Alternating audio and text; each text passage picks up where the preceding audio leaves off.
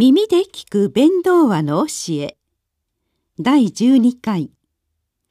どんな人であっても必ず道は通ず。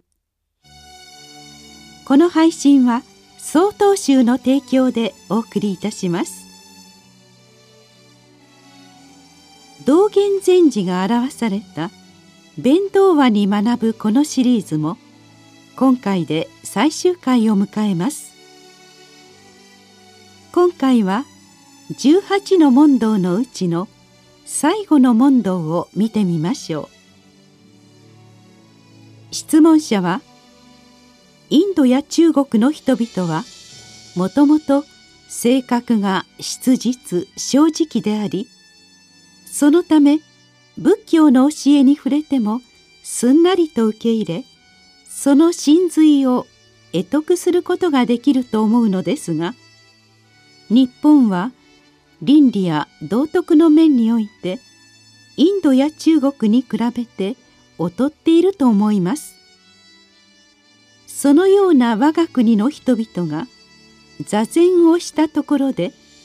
仏の教えを得得することなど本当にできるのでしょうかと問います。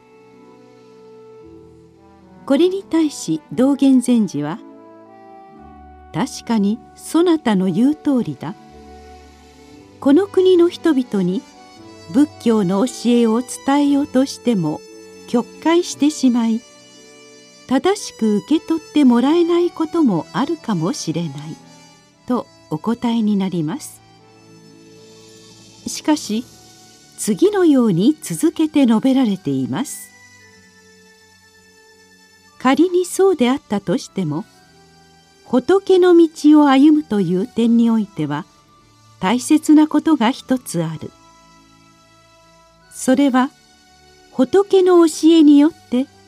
人生の道理をわきまえしっかりと自らの人生を成就させていけるということを信じひたすらに座禅修行に励むということだ。正しい信心こそが迷いを離れる唯一の道なのだ。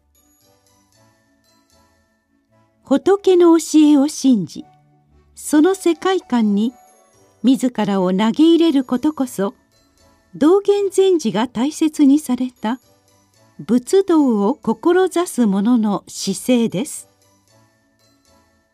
打てば響くように物事をすっと理解し対応する人もいれば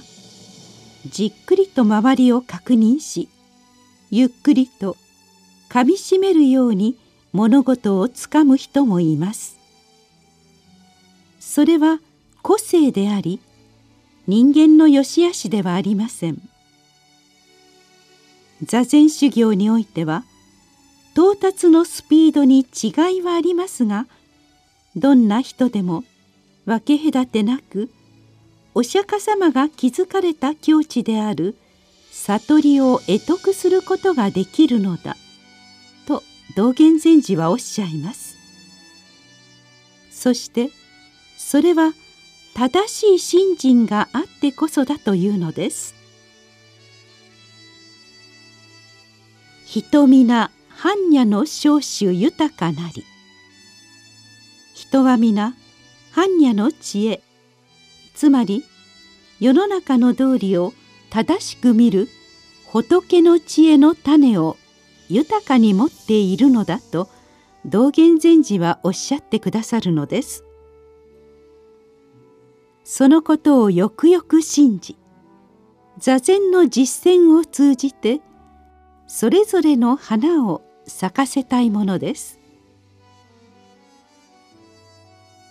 12回にわたり道元禅師の座禅の書。弁道話のほんの一握りの要点をお伝えしてきました。関心を持っていただいた方は原文にあたりより座禅の世界を深めていただければ幸いです。道元禅師が進められる座禅の実践。皆さんもお寺でご自宅でぜひ座禅に親しんでみてください。